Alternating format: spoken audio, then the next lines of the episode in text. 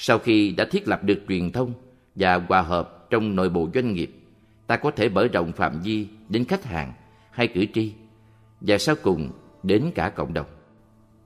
Đây là bước cuối cùng.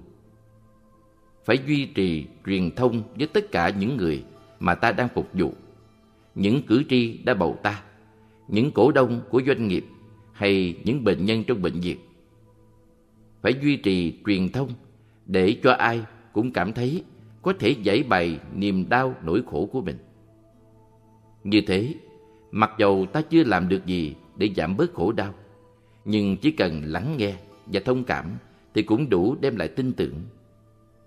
Ta cho họ biết là ta đã hiểu họ và sẽ tìm cách giải quyết khổ đau của họ, cũng đủ làm họ dơi nhẹ đi rất nhiều. Truyền thông tốt đẹp giữa ta và những người đồng nghiệp rất quan trọng. Nhờ lắng nghe sâu sắc, ta có thể hiểu rõ nguyên nhân sâu xa, nỗi khổ đau của họ và ta sẽ có tuệ giác để thay đổi tình trạng. Một nhà chính trị hay một vị đại biểu tại một buổi họp quốc hội cũng cần thực tập lắng nghe sâu để có thể học hỏi được tuệ giác của người khác. Bất cứ ai cũng đều có tuệ giác để chia sẻ. Nếu họ thuộc một phe khác, không có nghĩa là họ không đóng góp được gì. Ta sẽ thiệt thòi lắm nếu cho rằng chỉ những gì người trong phe mình nói mới là đúng và người phe khác nói đều sai. Sự thật không phải như vậy. Nếu suy nghĩ, nói năng, hành động đúng theo đường lối cũ thì chẳng khác gì một cái máy không tuệ giác, không hiểu biết, không từ bi. Phải nương theo hiểu biết, tuệ giác của mình cũng như hiểu biết tuệ giác của tập thể thu thập được trong quá trình hành xử. Cử tri không bầu ta vào quốc hội để tranh đấu cho ý kiến cá nhân ta. Ý kiến của một người có thể là tuyệt diệu, nhưng nó vẫn có thể khá hơn nhờ sự đóng góp của người khác. Bất kể là ở nhóm nào, nếu người kia có tuệ giác đích thực, thì ta phải thực tập lắng nghe sâu và cởi mở đón nhận. Còn nếu người ấy chỉ tranh đấu cho ý kiến riêng, thì ta biết ngay. Lắng nghe như vậy sẽ biến quốc hội thành một tập thể có hiểu biết, cùng nhau chia sẻ. Nền dân chủ sẽ an toàn hơn. Đặc tính thanh liêm của cá nhân cũng như của tổ chức sẽ được nâng cao. Bằng không, đó chỉ là dân chủ hình thức, chứ không phải thực sự dân chủ. Khi mà ta không thực sự là ta, không hành xử trên tuệ giác, kinh nghiệm và từ bi của ta. Khi ta mà chỉ nói và bỏ phiếu theo người khác, thì ta không còn thực sự là ta. Ta không cống hiến được những gì đẹp nhất của ta cho quốc gia, dân tộc. Mặc dù ước mong cống hiến những gì tốt đẹp nhất vốn đã có sẵn trong ta. Chúng ta phải giúp nhau để mỗi người thể hiện được những gì tốt đẹp nhất trong mình. Bởi vì chỉ khi đó mới là thực sự phục vụ nhân dân và tổ quốc. Những nhà doanh nghiệp cũng cần học hỏi và hợp tác với các công ty mà mình cạnh tranh. Truyền thông quan trọng không những trong phạm vi nội bộ của một công ty, mà cả giữa các công ty khác. Hãy thay cạnh tranh bằng phối hợp và hợp tác. Nếu các nhà lãnh đạo doanh nghiệp ngồi lại với nhau, thực tập nhìn sâu vào hiện trạng thế giới để sản xuất những sản phẩm có ích lợi nhất cho xã hội, thì họ có thể thiết lập những chính sách và điều kiện làm việc có lợi ích chung cho cả hai bên. Nếu họ cảm thông những đau khổ của nhân loại và của các loài khác, thì họ có thể đến với nhau mà không cần tranh giành. Khi có hiểu biết lẫn nhau và chia sẻ tuệ giác, thì ta sẽ được mọi người tiếp tục ủng hộ. Đây là một điều không thể nghi ngờ. Ta sẽ cảm thấy được nâng đỡ nhiều hơn và làm việc vui vẻ hơn. Điều này đúng cho trường hợp giữa ta và người bạn đời của ta, giữa ta và các đồng nghiệp trong sở, giữa ta và những người ta đang đại diện quyền lợi. Nếu chăm sóc tốt hiện tại với tất cả tuệ giác và từ bi, thì không cần lo gì cho tương lai, vì tương lai được làm bằng chính hiện tại. Ta cần học cách giao phó cho một người khác những công việc mà ta tưởng chỉ có một mình ta mới làm được. Ngay cả một vị giáo thọ cũng phải học như vậy. Vì này phải tìm xem ai có thể giúp mình. Một vị giáo thọ không thể một mình làm hết mọi việc. Nhờ người khác giúp vào một tay là tạo cơ hội để cho người ấy trở thành một vị giáo thọ. Vị giáo thọ có thể sẽ ngạc nhiên khi nhận ra rằng trong đám đệ tử của mình có những người có thể giảng dạy hay xây dựng tăng thân giỏi hơn chính mình. Vậy thì hãy từ bỏ ý nghĩ không ai thay thế được mình mà nên trao truyền. Phải giao phó công việc cho những người khác. Ngay cả khi ta thoạt nghĩ rằng người ấy không giỏi bằng ta. Sự hạnh phúc và tươi mát của ta có thể chuyển đổi nơi làm việc thành một nguồn sức mạnh có thể thay đổi xã hội. Chỉ quen với môi trường kinh doanh, chắc ta sẽ thắc mắc rằng làm sao có thể áp dụng chánh niệm được? Nếu luôn luôn chỉ sống trong giờ phút hiện tại, thì làm sao xong việc? An trú trong hiện tại không có nghĩa là không nghĩ đến quá khứ hay hoạch định cho tương lai, mà đơn giản là không đánh mất mình trong những lo lắng về tương lai hay tiếc thương quá khứ. Nếu an trú vững chãi trong hiện tại, thì quá khứ sẽ là một đối tượng để quán chiếu, đối tượng của niệm và định. Quá khứ có thể mang lại nhiều tuệ giác, trong khi ta vẫn an trú trong hiện tại. Hơn nữa, quá khứ vẫn có đó trong hiện tại. Hạnh phúc hay đau khổ của quá khứ vẫn còn đó, sống động. Trong quá khứ, ta đã làm lỗi vì thiếu chánh niệm và gây đau khổ cho bản thân và cho những người thương. Người ta nói rằng không thể nào trở về quá khứ để sửa chữa lỗi lầm. Nhưng với chánh niệm, ta vẫn có thể trở về quá khứ để sửa chữa lỗi lầm vì quá khứ có mặt trong hiện tại. Giả sử như bạn đã không dễ thương với bà nội và đã làm cho nội khổ. Bây giờ bạn hối hận vì nội đã qua đời và bạn không có cơ hội để xin lỗi nội.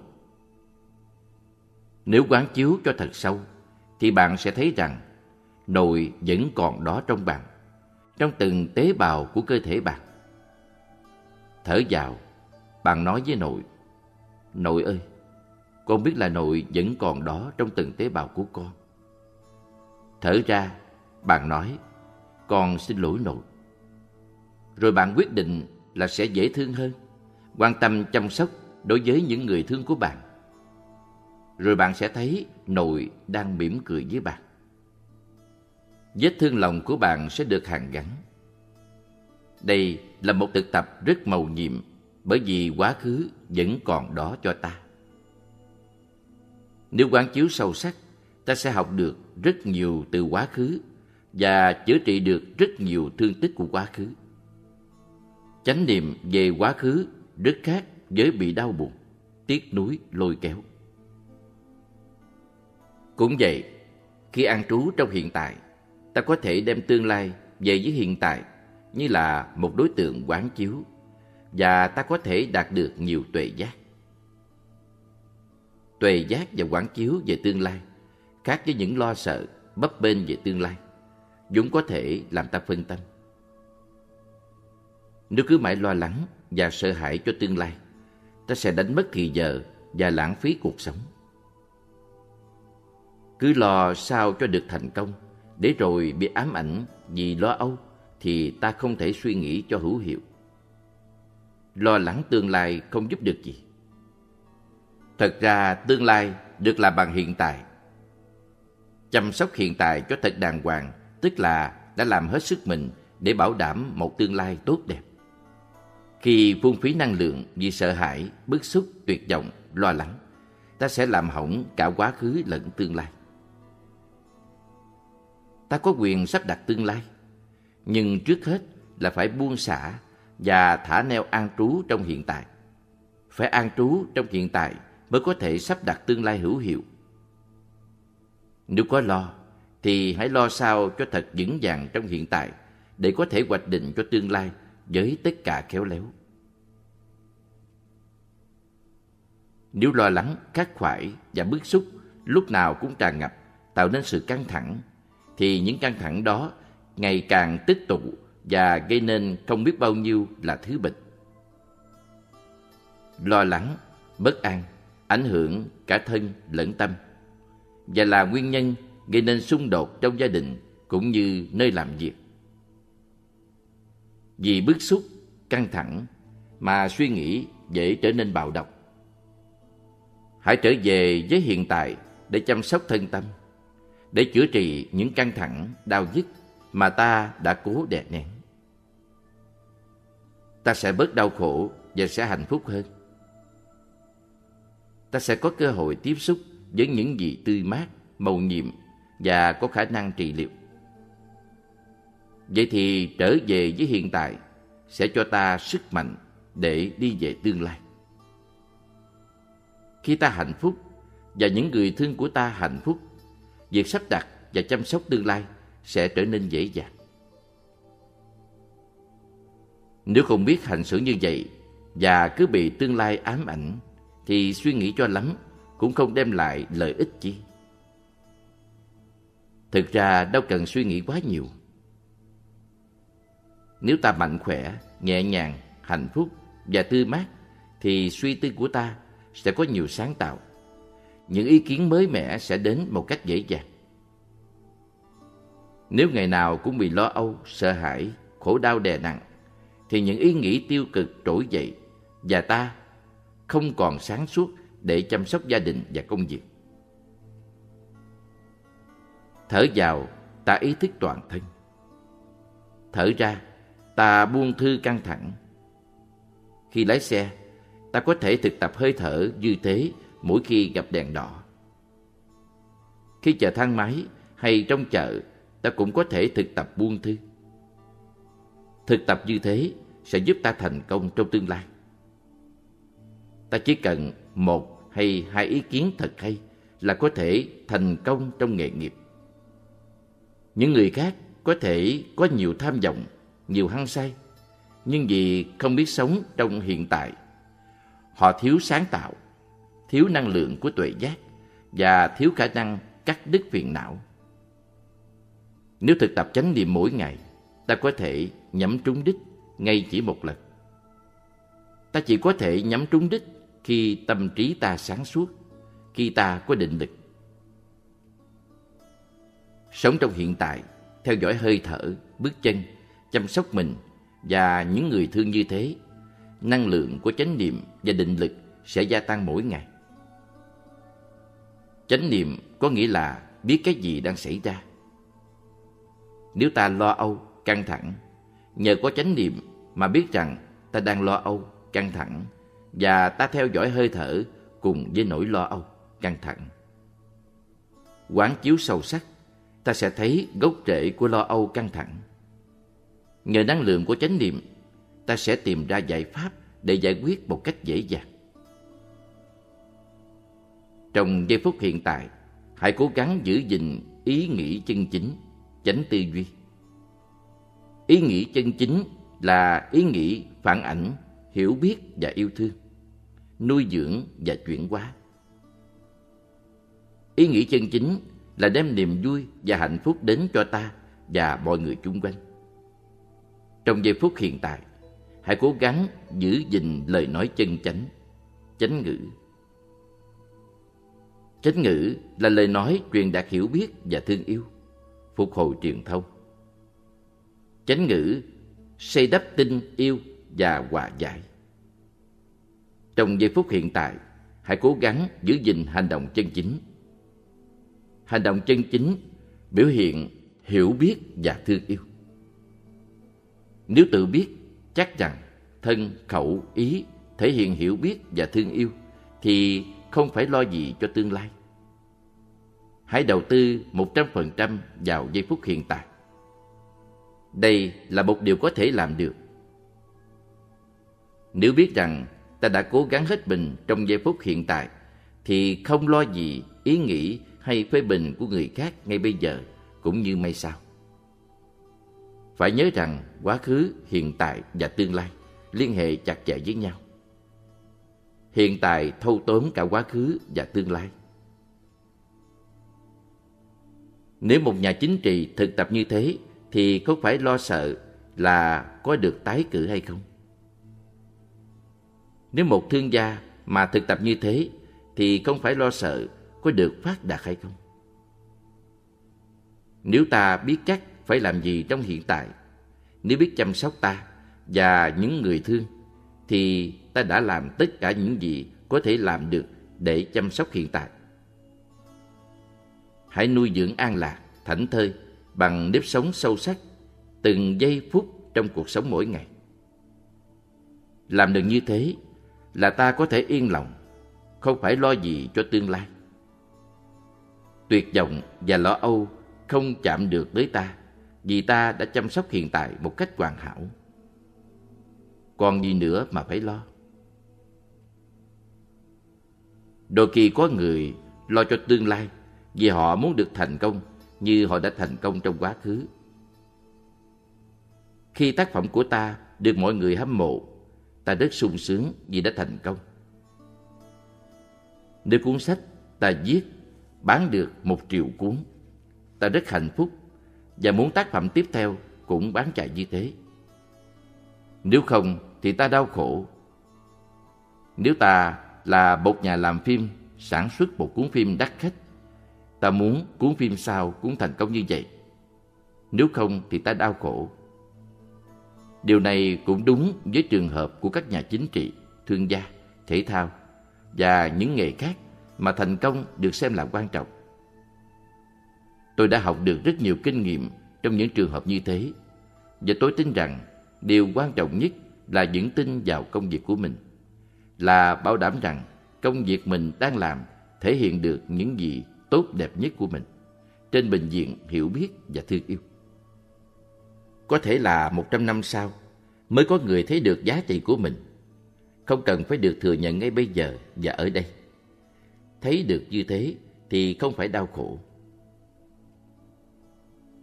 Theo tôi, một kiệt tác phải chứa đựng tuệ giác, hiểu biết và thương yêu. Khi tôi làm một bài thơ hay viết một truyện ngắn, điều mà tôi ưu tư nhất là làm hết sức mình. Thơ hay truyện của tôi có được chấp nhận hay không, điều đó không quan trọng đối với tôi. Điều quan trọng nhất là tôi đã làm hết lòng những gì tôi có thể làm được. Tôi cố gắng hết sức để tác phẩm của tôi thể hiện được tuệ giác và từ bi của tôi. Khi đầy hiểu biết và từ bi, ta sẽ có rất nhiều năng lượng để phụng sự. Ta thực sự sống động, tỉnh thức và cuốn phim, tập truyện, bài thơ của ta là thể hiện của tâm thức giác ngộ. Ta cảm thấy rất thỏa mãn vì biết rằng tác phẩm của ta chứa đựng hiểu biết và từ bi. Nếu người ta không muốn mua thì ta cũng chẳng buồn vì ta biết rõ giá trị tác phẩm của mình. Ta biết rằng trước sau gì cũng sẽ có một người nào đó biết đến giá trị của nó và có thể hưởng ít nhiều lợi ích từ tác phẩm ấy. Với điều kiện đây là một tác phẩm có giá trị nghệ thuật đích thực và chứa đựng năng lượng giác ngộ, hiểu biết và từ bi. Đương thời, tác phẩm của Van Gogh không được ưa chuộng mấy. Nhưng như vậy không có nghĩa là những bức họa của ông không có giá trị vĩ đại. Cuốn sách Angel của tôi đã bán một triệu cuốn ở bên đại hàng. Thiên hạ cho như thế là trúng đích. Gần đây tôi cho sản xuất một tập nhỏ nhan đề Sám Pháp Địa Xúc. Sách chỉ được in có hai ba ngàn cuốn. Tôi không trông mong sách ấy bán được cả triệu cuốn. Nhưng tôi biết rằng một số đông các thầy, các sư cô và cư sĩ đang dùng sách đó để thực tập, để chuyển hóa đau khổ. Và tôi biết rằng cuốn sách đó sẽ được nhiều thế hệ tương lai sử dụng để tu tập. Tôi không cần cuốn sách ấy trúng đích. Tôi cần tin tưởng rằng cuốn sách ấy là một cuốn sách có giá trị, một cuốn sách ích lợi cho sự thực tập. Được như thế là tôi hoàn toàn thỏa mãn. Hạnh phúc của tôi không tùy thuộc vào sự kiện sách được nhiều người biết hay tán thưởng. Hạnh phúc của tôi tùy thuộc nơi chính tôi. Nếu bạn có thể trở về nhà trong giây phút hiện tại và sống trong ánh sáng của niềm định tuệ, bạn sẽ không có lý do gì mà phải lo lắng cho tương lai.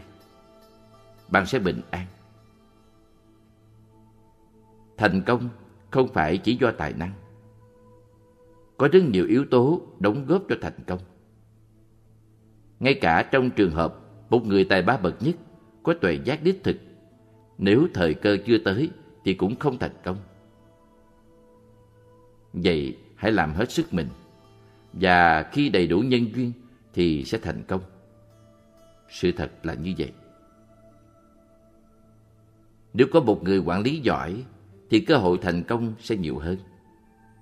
Đôi khi, một cuốn sách được xếp là sách bán chạy nhất, không phải là do cuốn sách, mà do tài quảng cáo của nhà xuất bản. Vì vậy mà tôi không buồn khi cuốn sách này của tôi bán công chạy bằng cuốn sách kia. Mong muốn của tôi là giúp độc giả có cơ hội tiếp xúc với giáo lý tứ diệu đế về khổ đau. Mục đích của tôi không phải là danh tiếng, lợi khen, quyền lực hay tiền bạc. Tôi không có trương mục ngân hàng. Tôi không có tiền bạc trong người.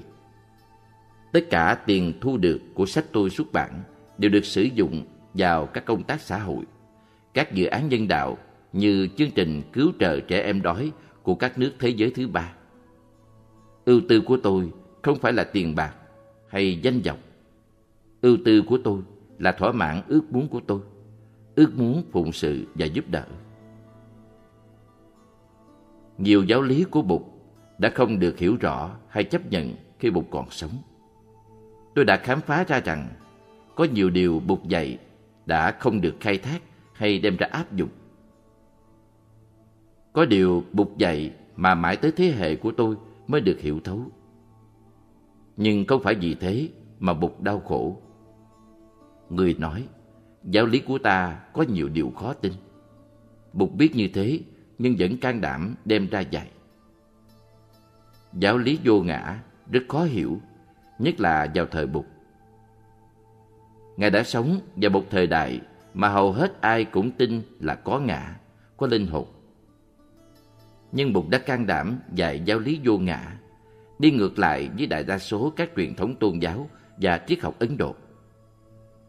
Mặc dầu khởi đầu ít người chấp nhận giáo lý ấy, nhưng Ngài không đau khổ vì Ngài biết rằng một điều gì đã là sự thật thì ngàn đời vẫn là sự thật. Ta có thể xét bức thành công của ta trong công việc bằng nhiều cách.